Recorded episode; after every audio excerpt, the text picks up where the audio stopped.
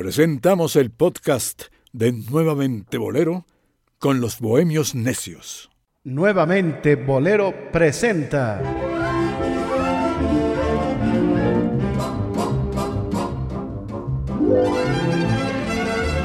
A los Bohemios Necios.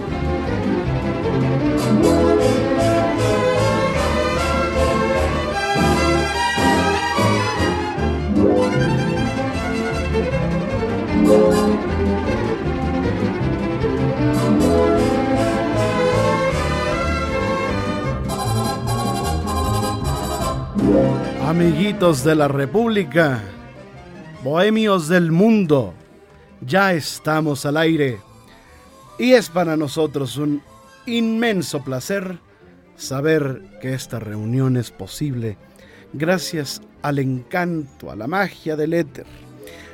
Por supuesto, el lugar que nos brinda la organización editorial mexicana, que es esta casa, la casa de todos ustedes, la casa nuestra ABC Radio Internacional, que forma parte del grupo México Radio de la Organización Editorial Mexicana, de los eh, señores Vázquez Raña, la gerencia operativa de Juan Carlos Flores Aquino.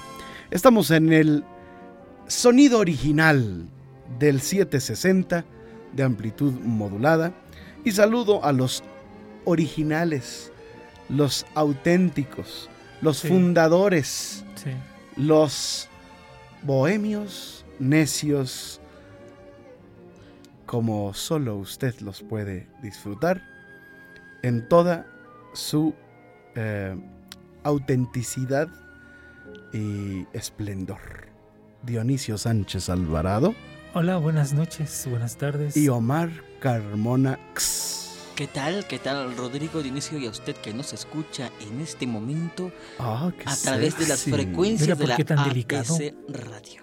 Oh. Sí, esta, esta estación que bueno tiene también una importante trayectoria y, la casa editorial, eh, que también es su historia pura. Nada más 64 periódicos, 24 emisoras en toda la República y pues la opción que mucha gente también ya ha adoptado, que es eh, la digital, ¿verdad? Escucharnos a través de nuestro podcast en Spotify, TuneIn Radio, Podomatic, eh, iVoox, eh, ForShared. Estamos en, en, Google, hasta en YouTube hay algunos de nuestros programas. Sí. ¿Eh? Sí, estamos en todo, menos en misa. En todo, menos en misa. bueno, a ver, hoy es un programa que yo de verdad he añorado. Es un programa que he ansiado porque precisamente, precisamente hace unos días nuestro amigo, ¿de qué vamos a hablar de nuestro sensei Dionisio Sánchez Alvarado dio una conferencia y nos enteramos por el Facebook y eso sí nos dolió, Omar. Sí, bastante. Así que, pues, sí nos pegó, sí nos pegó la verdad. Sí fue, sí fue difícil, pero ya lo superamos. Ya lo digerimos. Ya lo digerimos. Con un poco de fibra. Y pues vamos a, a hablar de un tema en donde Dionisio nos va a eh, instruir. Instruir. Las carpas. Mm, las carpas. Eh, bueno, primero definamos qué es una carpa. Bueno, la carpa es un pescado. es así como que de ese tamaño, sí. Es lo que te llevas a, los, a los campings, ¿no? Sí. No, si usted busca, es, hay tan poca información respecto a esta cuestión de las carpas artísticas tiene usted que ponerle si lo busca en Google. Porque si usted busca se, mete de veras, es algo bien chistoso, se mete a buscar información acerca de, pone usted carpas, le aparece cualquier cantidad de alquiladora de, fiestas. Cierto. Y, cualquier cantidad de imágenes de circo. Bueno, la, carpa como tal, como bien lo, lo, lo, mencionan en algunos textos que son mínimos, es el semillero de artistas que nutrieron no nada más a los teatros, al cine nacional, a la radio y a las disqueras en aquellos principios de, de, los 20, de los 30, los 40 aquí en México. Es el, repito, es aquel semillero de artistas. Que fue, ¿cómo nació la carpa? Bueno, la carpa nació, dicen algunos, eh, algunos se van muy atrás, ¿no? Se van a, en las cuestiones de, de los juglares eh, las, fe las ferias itinerantes. Exacto, ¿no? Los, los, los, saltimbanqui y todo esto, no sé, se van muy atrás. Eh, preferimos nosotros ubicarnos en la, en la, en la época de la Revolución Mexicana. Debemos recordar que antes de la Revolución abundaban muchos eh, circos. En México había no menos de 10, 15 circos que, recorrían toda la República y eran circos con, obviamente, eh, empresarios eh, de apellidos extranjeros. Pero eran circos que, en los cuales se presentaban payasos legendarios como Ricardo Bell o José María Ricardo, que, que fueron una influencia tremenda para muchas comunidades en, toda la República. Bueno, viene la revolución, obviamente ante el auge del, del, del, conflicto armado en México, los circos ya no eran un lugar seguro para ir a divertirse, mucho menos ellos para viajar bueno, por yo la creo República. que ningún lado era seguro. Eh, pues sí, había lugares seguros, pero este, seguro que te morías. Pero, y, o sea, eran lugares seguros. Bueno, el circo dejó de, de, de, de ser ya un lugar para divertirse, porque ya no se podía divertir uno en los circos, definitivamente. Entonces, separa toda actividad artística en cuestión eh, itinerante, como bien dices, Omar, en cuestión ambulante. Se detiene, se detiene eh, y nada más nos quedan eh, los teatros. Y eso no, no muchos, ¿no? O sea... Si tú te refieres, por ejemplo, a finales de la- del siglo XIX, ¿no? Cuando los teatros, el Teatro Nacional, el Teatro Te- María Tepaches, Sí, mostraban este tipo de espectáculos que eran revistas, que eran, este, tenían partes cantadas, partes humorísticas. Exactamente. Entonces, a principios ya del, ya en pleno auge de la revolución y de, de la escena trágica y todo, eh, había teatros que, que- que estaban funcionando y con temática, con, con temática de lo que estaba sucediendo, ¿no? Este, de, de la revolución. En ese momento había ah, la- repito, los circos no, no, no estaban funcionando, estaban funcionando precisamente eh, algunos teatros con cómicos. eh, vayamos al principio, en los circos eh, la atracción era el payaso. Eh, en las carpas posteriormente era la atracción era el cómico. La comicidad nacional es plebeya, la comicidad nacional nació eh, en el circo, nació en esos teatrillos que no eran los pomposos, los de lujo, No, los de, made- los de banquita de madera. Sí, sí, los, estos teatritos, este, teatrillos, eh, donde es donde nació la comicidad nacional. Eh, cómicos como Anastasio Otero, como Manuel Tamés, como Francisco Gavilanes, que eran considerados la Santísima Trinidad de los cómicos en aquellos años, estoy hablando del 1911-1913, eh, son aquellos cómicos que hacen y crean influencia y escuela para cómicos que después serían más itinerantes, como Leopoldo el Cuatezón Beris- Beristain, Exactamente, por eso te iba a preguntar. entonces, ellos fueron eh, los que influenciaron a toda esa generación de, de- al mismísimo Soto, eh, Roberto Soto.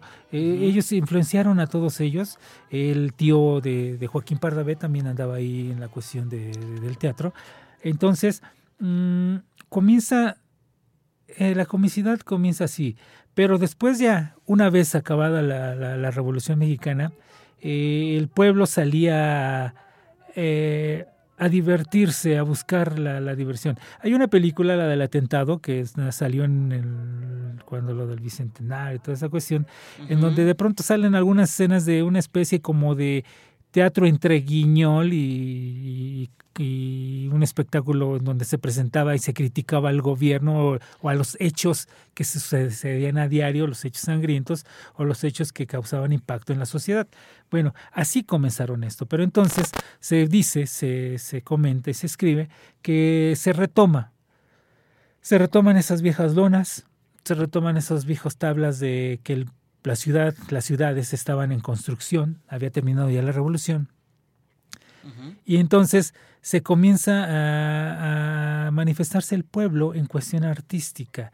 Lo hacían, perdón, eh, lo hacían en las calles, eh, así nada más en las plazas, en las plazuelas, pero después retomando toda esa escasa infraestructura que había quedado, surgen las primeras carpas. ¿Cuándo surge la primera carpa? No, no, está el dato exacto, no hay un registro exacto de cuándo surge la primera carpa, pero el auge de, estas, de estos teatros ambulantes comienza a darse ya en, en, principios de los 20, comienza ya a surgir eh, lo que es en realidad ya, ya, ya la carpa como tal.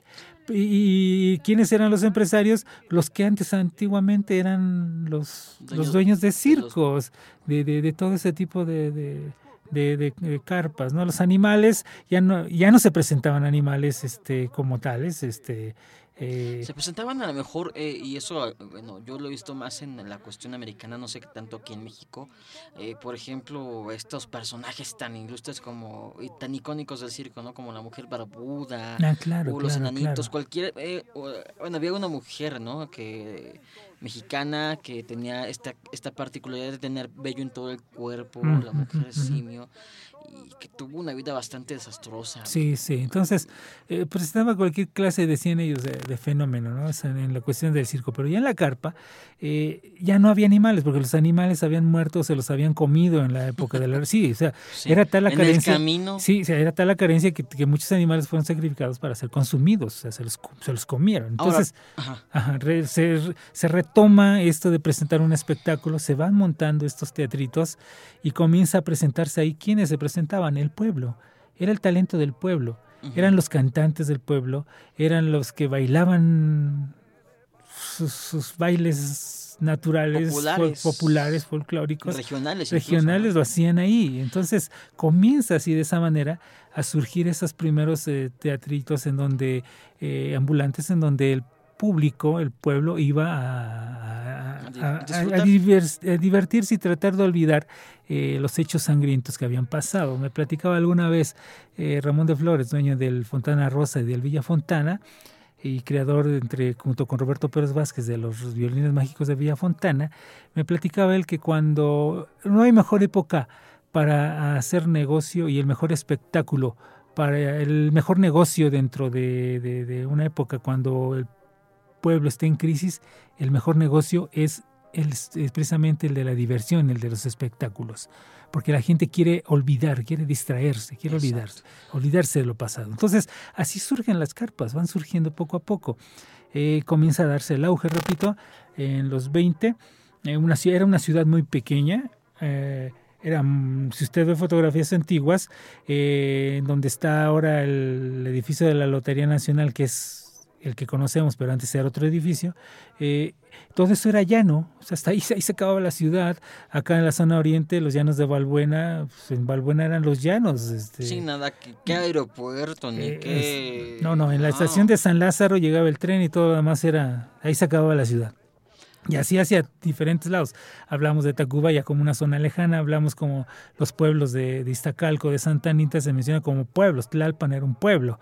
Eh, la avenida Tlalpan era nada más un camino de ida y vuelta. Sí, la calzada México-Tacuba realmente no era lo que conocemos como, el, gran eh, aglomeramiento de los transportes públicos, sino que realmente era una calzada del pueblo de Tacuba hacia la Ciudad de México. Y así de esa manera comienzan eh, a surgir, repito, eh, estas ferias nuevamente, las ferias de como como la que se conoce, como dicen las ferias de pueblo, eh, pero comienzan a hacerse en los barrios, en los barrios de, de, la Ciudad de México, el barrio de la Merced, el barrio de, San Miguel, allá por lo que es ahora las Vizcaínas, la Peralvillo, en, la Peralvillo, exacto, este, en Santa María la Redonda, en en La Guerrero, en Tacuba, eh, todos estos lugares eh, se asientan eh, ferias y los ves retratadas en películas antiguas, en películas como Los Olvidados, que ya es un poco más... Luis Buñuel les manda crítica. Luis, Buñuel, este, ahí retratan unas escenas, eso lo hizo en el barrio de La Romita y toda esa zona, había ferias, ferias que se asentaban y ahí estaban de fijo. Entonces ahí comienza eh, también el pueblo a divertirse y en esos lugares comienzan a, hacer, a sentarse las carpas. Y el pueblo que también iba a los teatros, digo, y ya es lo que, lo, que comentas, lo que yo veo en la similitud de mm, los teatros de revista, es que muchos espectáculos tenían este, esta, esta misma carga de criticar, eh, no sé, al presidente o a o alguna facción de la revolución. Digo, me recuerdo la revista del Jardín de Obregón cuando estuvo el asunto del embajador Harding aquí en México y tuvo negociaciones con el presidente y demás. Eh, entonces, se, se vio como que esa tendencia siempre vigente del pueblo de... Eh, desavenencias con, con, el gobernante, ¿no? De, ah, claro, este, no es nuevo lo que sucede su, sentir popular a través de la comicidad, a través de los espectáculos que muchas veces también venían siendo perseguidos por los rurales que pues igual no, no les caía muy en gracia que le criticaran al presidente, ¿no? Sí, y ya comienzan, repetimos, eh, a surgir, eh, ya surgen las carpas, ¿no? Entonces, apellidos eh, extranjeros, Bisbini, Beltini, eh, Subarev, eh, Ivanova, eh, muchísimos otros apellidos, que eran quienes traían una tradición ya otros circenses, pero gente como los Shilinsky, gente como los Subarev, ellos venían de la parte de Europa, porque también se junta dicen viene junto con pegado. las cuestiones políticas y de guerra que, que, estaban surgiendo en Europa con la Primera Guerra Mundial, eh, la Revolución Rusa y muchos otros aspectos históricos hacen que emigren muchos artistas. Eh, inclusive eh, contaba Stanislav Shilinsky que en el barco en el que ellos llegaron, llegaron cualquier cantidad de, artistas de circo y artistas eh, de conocimientos de concierto, artistas, gente de teatro, gente de, diferentes disciplinas, pero sobre todo muchísimos artistas venían huyendo de la guerra, venían huyendo de todos estos problemas eh, revolucionarios que se estaban dando en, Europa. Y, muchos, bueno, decidieron venir eh, a México, por eso decían que el chiste que existe, ¿no? Que, se contaba mucho también en las carpas, que, que mm, los mexicanos descienden de los aztecas, los peruanos de los eh, incas, de los incas y los argentinos descendieron de los barcos, eh, porque venían mucha gente de Europa, ¿no? Eh, entonces, esta gente que eran artistas, de alguna manera tenían que trabajar. ¿Y, qué, qué, cosa es lo que hacían? Pues ejercer su, su, su oficio, su profesión, que era cantar, tocar, bailar. Eh, y, comienzan a surgir eh, y a formar parte de estos teatrillos ambulantes que posteriormente se conoce como carpas que se conoció ya como carpas. Entonces, eh, se comienzan a formar elencos entre gente extranjera, digámoslo de una manera, con gentes nacionales, y comienza a darse ese, ese auge de teatros. Hay quienes tienen la, la visión perfecta, como Pepe Herrera Procopio, de tener carpa y, nos platicaba este Resortes que para él eran de las más famosas eran las carpas las que tenía Pepe Herrera Procopio entonces eh, eh, pero tuvo tal tal visión él como como empresario que no nada más tuvo una carpa, tuvo varias carpas en, repartidas en muchos barrios de la, de, la Ciudad de México. Pero también otros empresarios como Adolfo Brito eh, tuvieron esa visión para para crear una carpa, pero el mismísimo Pepe Fustenberg, que, fue el, que, el, que, compró el Teatro Garibaldi para hacerlo posteriormente el Teatro Folis, eh, también tenía carpas. Entonces, eh, todo esto, más la ciudad que comenzaba a tratar de modernizarse y ampliar eh, sus espacios, contaba con muchísimos terrenos baldíos. Y ahí es donde van asentándose poco a poco todas estas eh, carpas, esta gente que, repito, gente que tuvo la visión empresarial y que se unió con los artistas venidos de fuera, como con artistas nacionales, y de esa manera ya se da el asentamiento de carpas aquí en la Ciudad de México. Y fueron algunas muy famosas que mencionaremos poco a poco. Estamos eh, con Dionisio Sánchez Alvarado aprendiendo sobre las carpas Vamos a hacer una pausa y regresamos.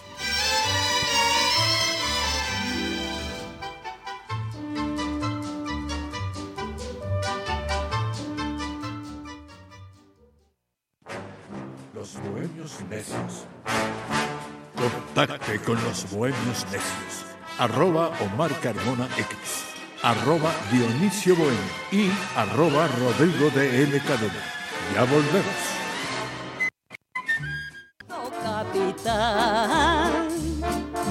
Desde María Conesa, la Rivas Cacho y la Montalva.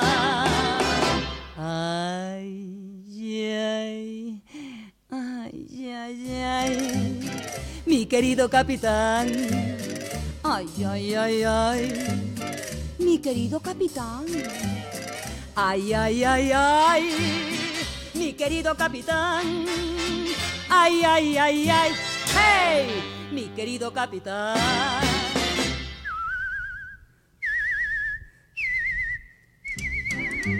Estamos de vuelta con los bohemios necios, más necios que nunca.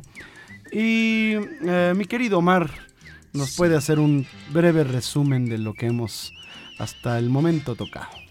Pues hemos abordado prácticamente que la carpa era una, era un sitio itinerante eh, que a razón de lo convulso de los tiempos de la revolución, donde pues en, pocas, en pocos lugares seguros este, no te mataban, este, podías disfrutar de espectáculos hechos por artistas surgidos del barrio, ¿no? Surgidos del, del, pueblo, de la gente.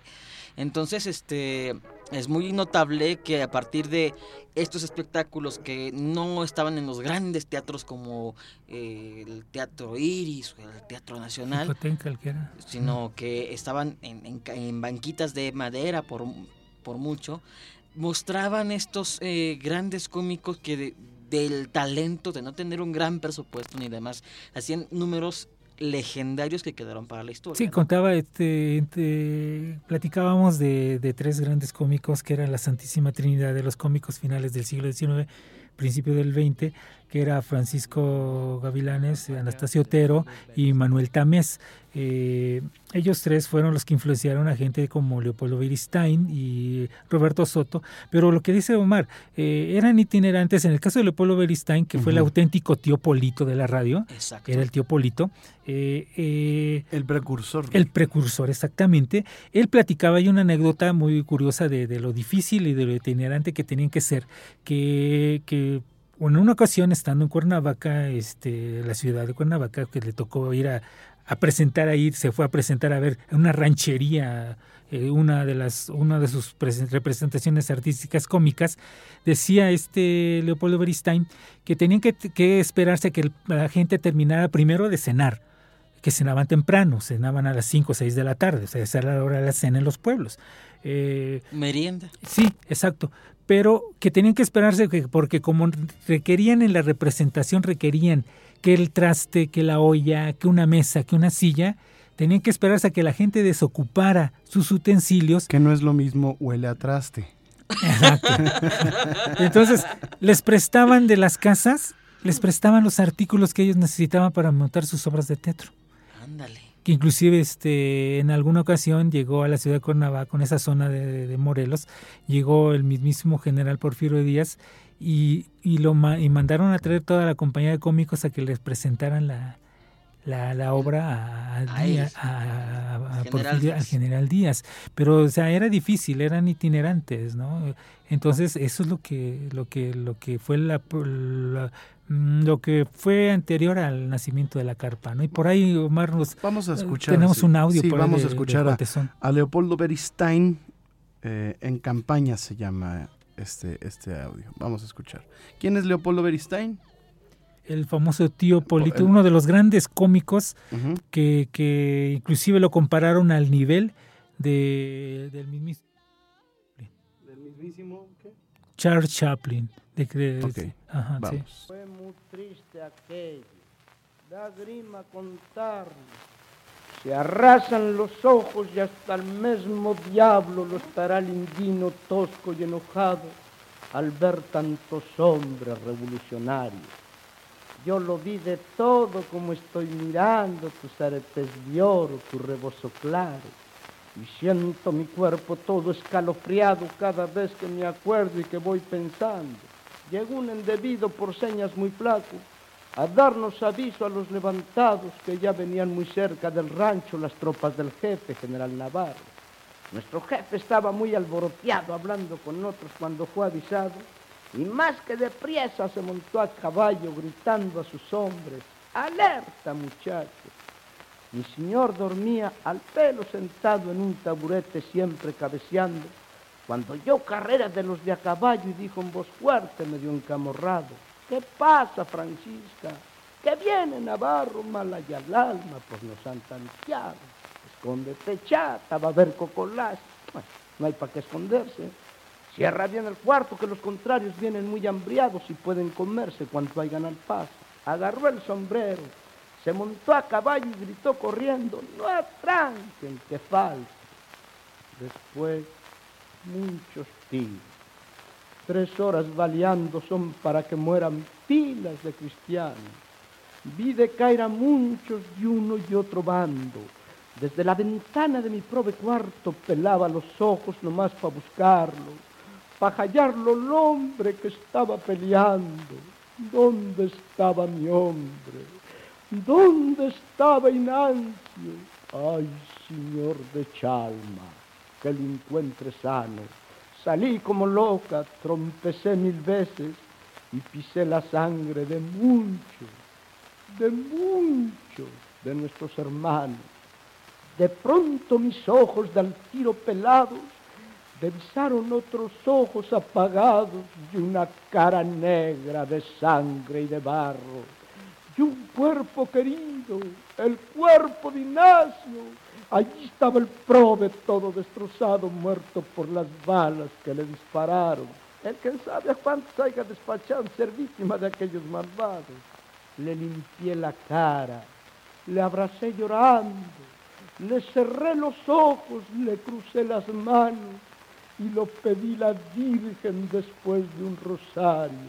Madre Guadalupe, acábalo pronto la guerra entre hermanos. Fue muy triste aquello, lágrima contarlo.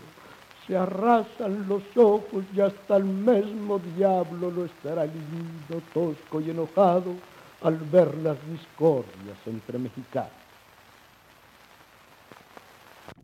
Bueno, ahí estamos escuchando este testimonio eh, no, no menos interesante de Leopoldo Beristain. Muy bien, muy bien. Y repito, bueno, uno de los grandes cómicos que existieron en México. Lo que, lo que les decía yo al principio, ¿no? la, Comicidad la Comicidad Nacional nació plebeya, eh, nació de los barrios y se vio reflejado precisamente en, en, el, en el tipo de personaje ya una vez asentadas las carpas y la, empezando la modernización de la Ciudad de México, eh, aún así con todos estos lotes baldíos eh, y las ferias que, que, había en los barrios, surge también ahí la necesidad de, presentar espectáculos artísticos.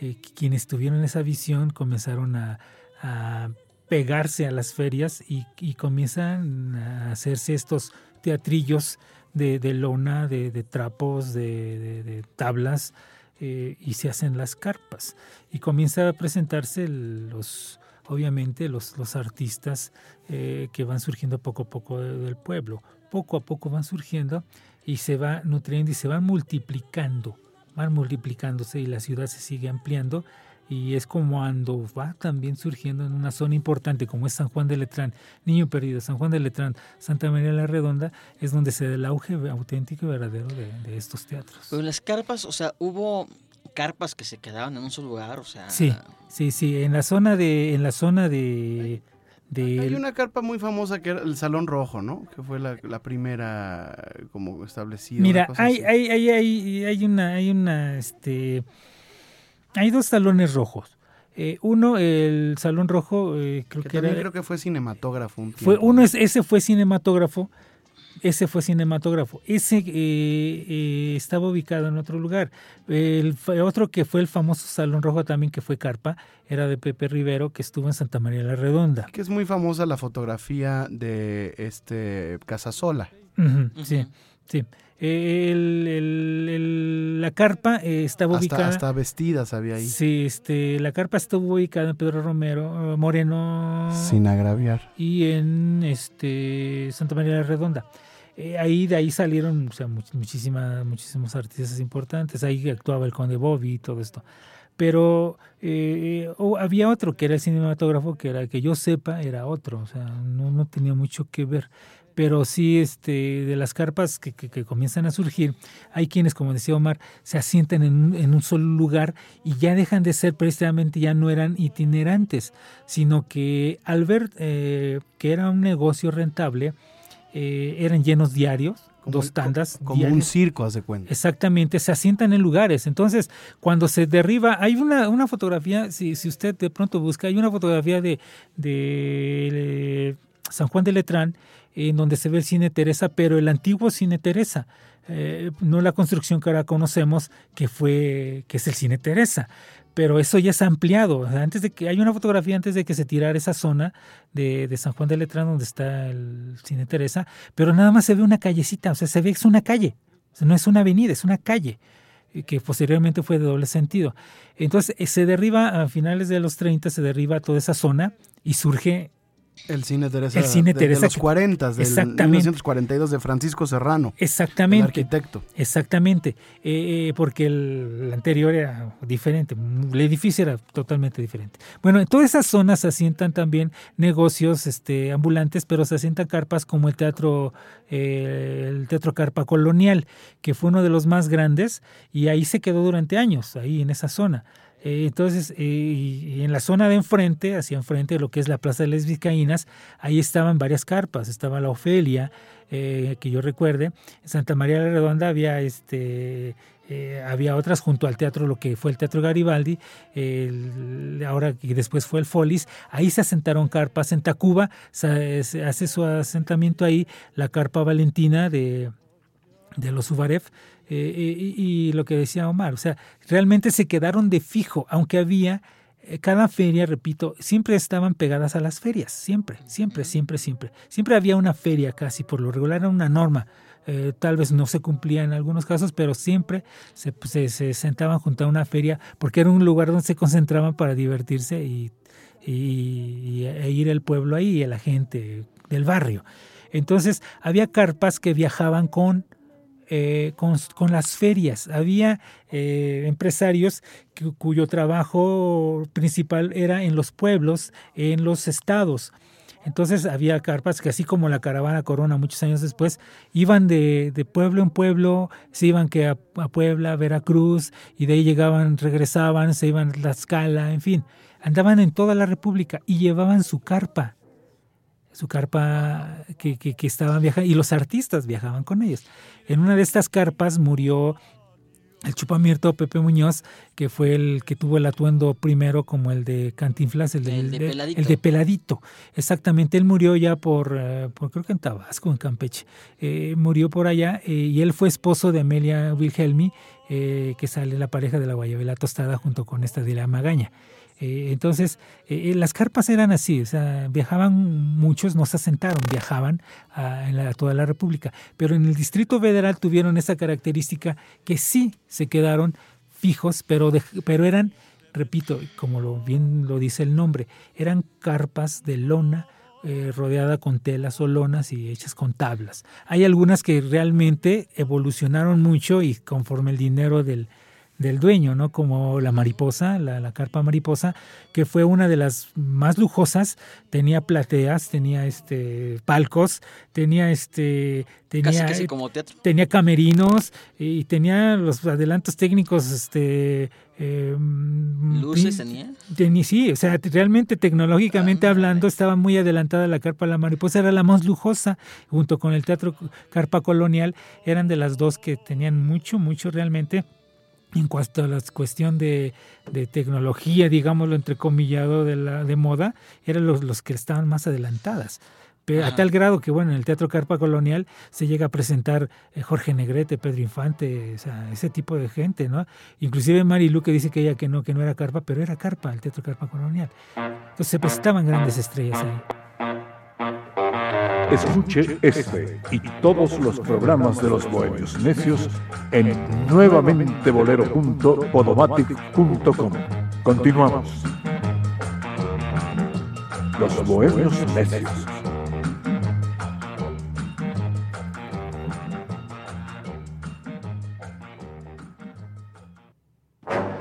Los Bohemios Necios. Bolero es solamente el pretexto para nuestras conspiraciones. La necedad y la bohemia son materia imprescindible en esta emisión. Continuamos.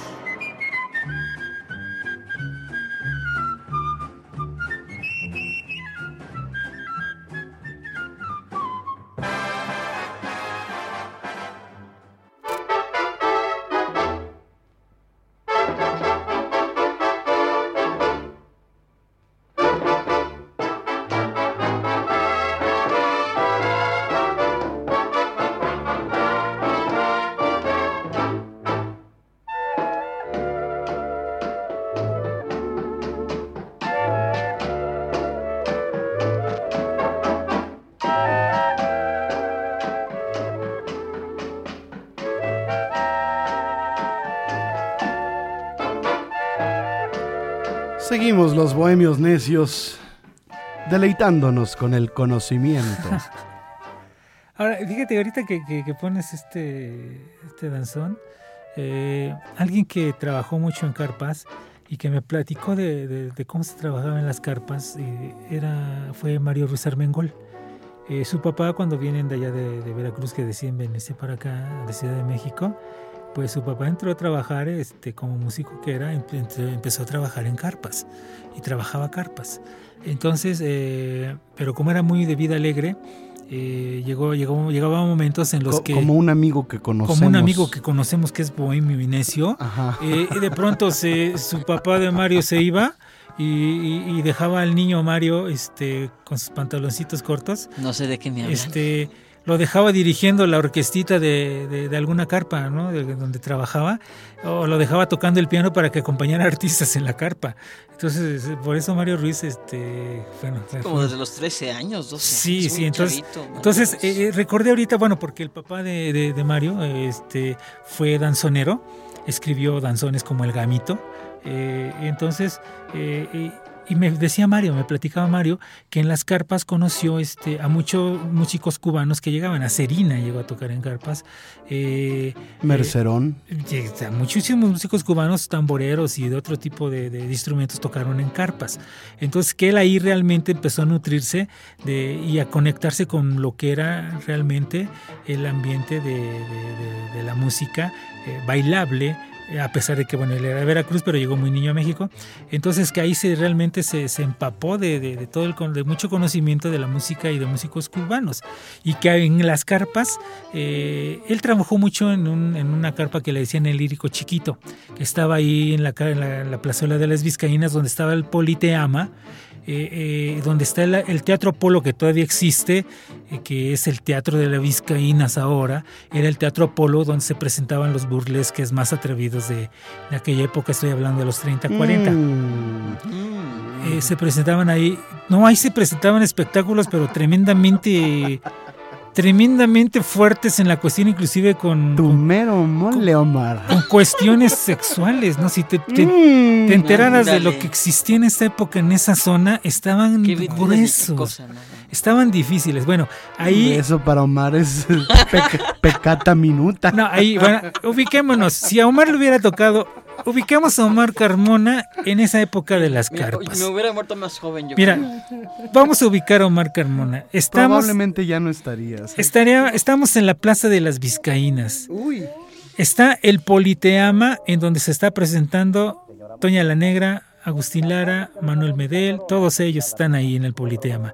A un lado está el teatro, la carpa Teatro Lírico Chiquito, en donde está, pues, donde toca Mario Ruiz Armengol y donde está cantando Ana María González, acompañado por Mario Ruiz Armengol ahí. En otra, eh, junto a un lado está otra carpa que se llama la Corpa Ofelia. Ahí están Cantinflas y Shinlinsky Y en otra de estas carpas cerca está Manolín con Carlitos Leilale, Leilale algo así. Eh, cantaban, era un guitarrista y, Manolín. Esto es lo que presentaban en las carpas. Escuchen. Bueno, ya se nos acabó. Se nos acabó. Bueno, entonces ahí, eh, eh, en esa zona nada más, en ese cachito de ciudad, estaba toda esta gente que acabo de mencionar. enfrente. Ni para qué salir de ahí. Enfrente estaba el teatro, estaba el teatro Carpa este, Colonial, en donde, repito, se presentaban también muchísimos artistas, pero también estaba la, carpa de Armando Soto la manera de Chicote. Hacia, hacia la zona de Niño Perdido, que es brincando lo que ahora es Saga, ahí estaba la zona, toda esa zona, la zona de tolerancia. Ándale. Sí, estaba el barrio rojo, pero cañón ahí. Entonces, eh, eh, la importancia de la carpa es, repito, figuras que salieron de la carpa, podemos escuchar música. Mario Ruiz Armengol, eh, puedo mencionarlo como uno de los de los grandes hombres de la música que salieron de, carpas. Ahora, ¿qué, ¿qué tan seguido un espectáculo o un artista de carpa daba el salto primero hacia el teatro? ¿Qué tan seguido? Pues más que nada eso era... O se complementaban. No, no, no, no. Hubo muchísimos artistas que nada más está en la crónica y nunca llegaron a... Ah, ni siquiera en los teatros, ni siquiera en la radio. Eh, creo que la mayoría de los que saltaron a, teatros, a cine, a, la radio, eh, creo que su nombre lo dice todo. Eh, Mario Ruiz Armengol, Ana María González, eh, en el cine, Miguel Inclán, Miguel Inclán, que bueno, todos conocemos y recordamos como el marihuano en Nosotros los Pobres, pero que hizo, hizo el policía en Salón México. Eh, la Flacofrosina, estuvo eh, Manolín, estuvo Chilinsky, Cantinflas, eh, músicos, muchísimos músicos que estuvieron después con Pérez Prado, como, como Castro, eh, eh, Resortes, Clavillazo, mm, o sea, muchísima gente, o sea, que, que, realmente el nombre te lo dice todo, el talento te lo dice todo, ¿no? Hay otros que no tuvieron esa oportunidad que, o nunca la buscaron, ¿no? Pero se habla de mucha calidad. Claudia Estrada dentro de los compositores. Claudia Estrada cantaba en las carpas o acompañaba, él acompañaba a Mario del Valle que cantaba y, Claudio lo acompañaba con la guitarra. Otro hombre que salió de, las carpas pero murió muy joven, Tony Gari, el negro, el negro, el, este, Toño el Negro. Toño el Negro, Toño el Negro. Toño el Negro, ajá, este, él salió de las carpas y era un éxito en las carpas. Lamentablemente murió muy, Has hablado de, sobre todo eran cómicos, ¿no? Cómicos. Sí, claro, el cómico. El cómico era la atracción en la carpa. Bueno, regresando de esta pausa, si te parece, vamos a escuchar la voz de Jesús Martínez Palillo ah, y, de, y de Cantinflas. Eh, claro que eh, sí. En pleno acto en carpas, ¿ok? De acuerdo. ¿Les parece bien? Perfecto. Vamos a hacer una pausa y regresamos. Está usted en la sintonía de Nuevamente Bolero con los bohemios necios. Los bohemios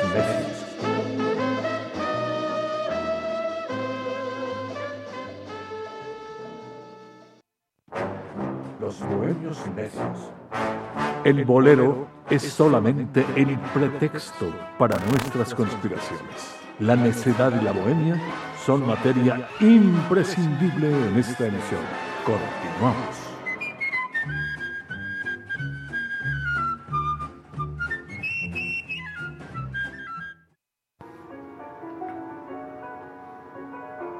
es la voz de Jesús Martínez Palillo en un sketch cómico.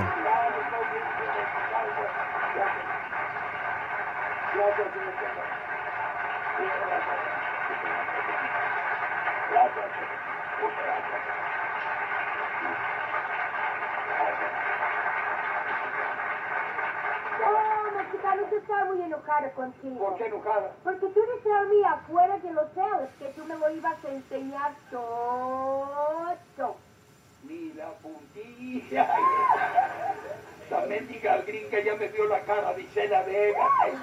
Le dije que le iba a enseñar todo México. Oh. ¿No le ha gustado todo lo que le he enseñado? Oh, sí, pero ya tiene que regresar a los Estados Unidos. ¿Ya se va? Sí, ya tiene que ir. ¿No se va a quedar? Oh, no puede quedar más tiempo. Para que vea el carnaval electoral que estamos haciendo ahorita. Oh, ¿tú tienes carnaval aquí en México? Carnaval electoral. Ah, claro. Es una pachanga que hacemos los mexicanos cada seis años. Oh. y en la que tomamos parte voluntariamente todos. Unos disfrazados de borregos, otros de güey, pero ahí vamos todos. Quédese, hombre. Oh, no puede. Si hasta para que tenga más atractivo también le pusimos la feria de los pelones. Oh, pelones. Pelones. Pelones es calvo. Sí. Calvo es el símbolo de inteligencia. No, hombre, Oh, sí. pues será en su tierra. Oh, sí, sí. Porque para nosotros aquí en México los calvos y los pelones son símbolo de atraco, saqueo, latrocinio, indignidad, cinismo, estúpidas, pésimas y rateras administraciones que hemos padecido ahora sí que con estos hijos de toda su recontrapelona, malnacidos, logreros, saqueadores, esdrúpulos, archipiélagos, capiastronómicos, pentagráficos, sanjuanteletranescos, pitufos. Los temblores despedazaron la ciudad, pero estas desgraciadas mulas aparejadas despedazaron la ciudad, la ciudadanía, su dignidad y la economía. Malditos, desgraciados, perversos, pútridos, mendigos. Cuando ya no hay palabras que hable el intestino, hijo. ¿Cómo dice usted que por ser pelón son inteligentes? Cállate los hocico, hombre. Hay que ver cómo nos fue con uno de esos pelones, el príncipe de la Guayabera. Cuando las Olimpiadas se puso a leer el discurso oficial, oh, oh, oh, oh, hasta que el ayudante le dijo, señor presidente, los aros olímpicos no se ven.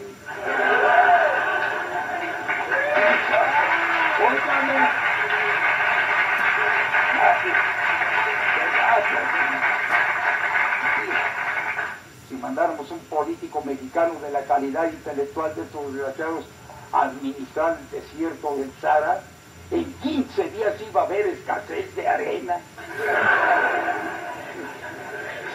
¿Para qué hablamos más, señor?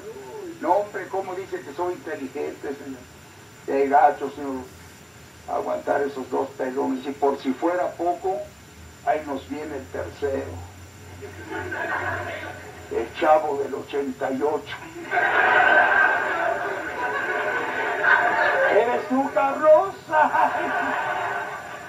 ¿Cómo es posible que el pueblo de México sea tan heroico de aguantar tres pelones seguidos? Mire las amas de casa en los mercados con sus canastas vacías de rodillas y clamando al cielo. Otro calvario, señor. Tú tuviste uno y nosotros ya vamos para tres, hijo.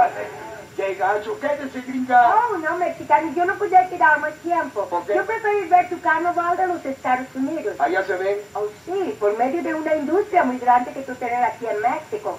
Lo mejor que México tener, Televisa.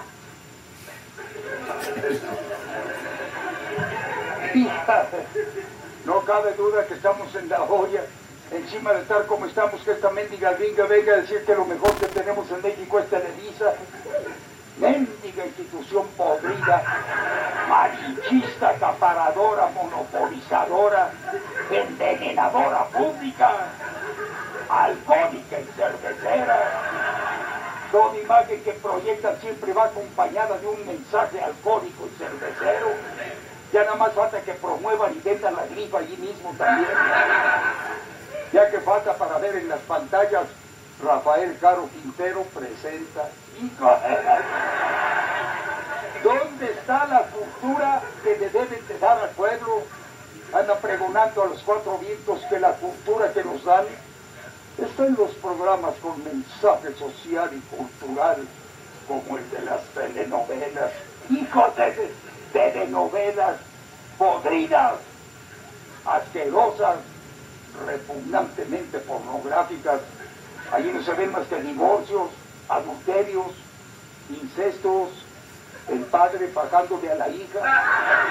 Sí, y todavía le ponen continuará mañana. La hija con el hermano, el hermano con la tía, la tía con el compadre, el compadre con su madre. Nomás vean los titulitos que le ponen a las telenovelas y juzguen la mentalidad que tienen estos desgraciados escritores enfermos mentales. hijos, una de lobos les ha de haber dado embolia a los desgraciados.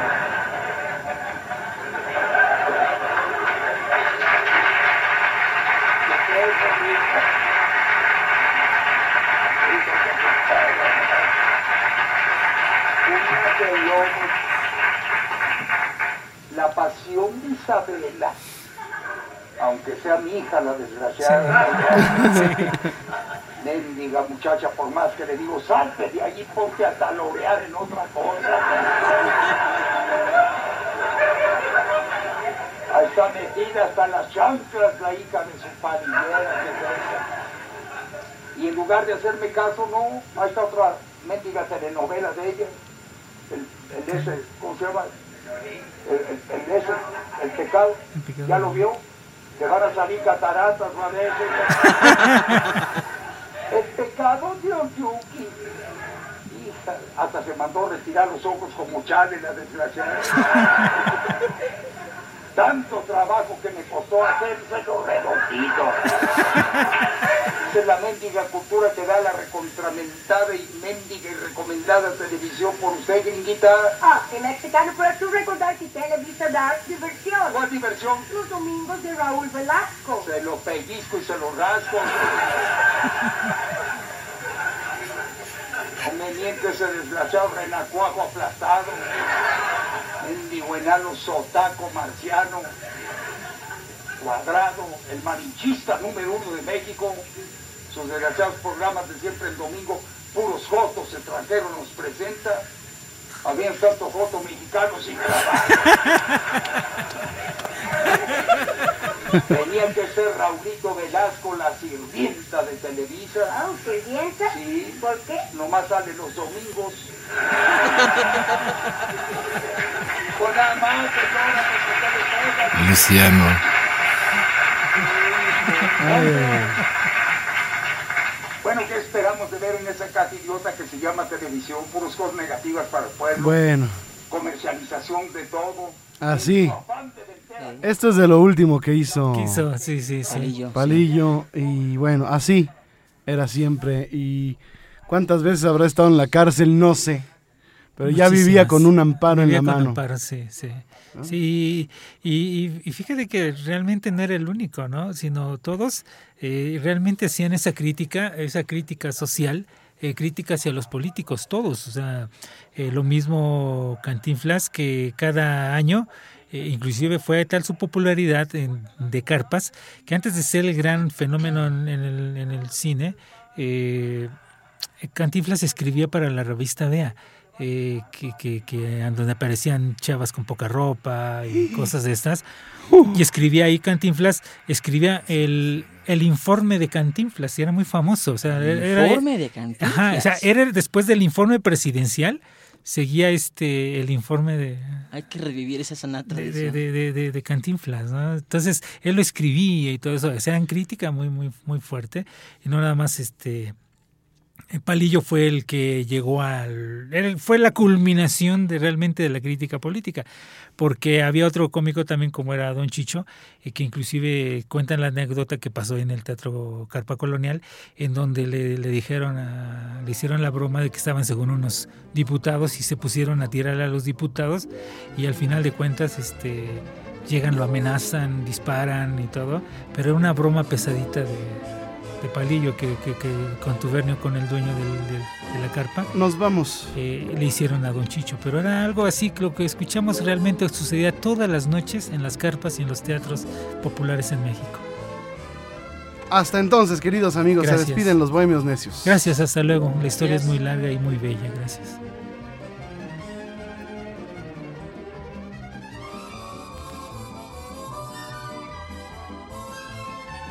Nuevamente Bolero presentó a los Bohemios Necios.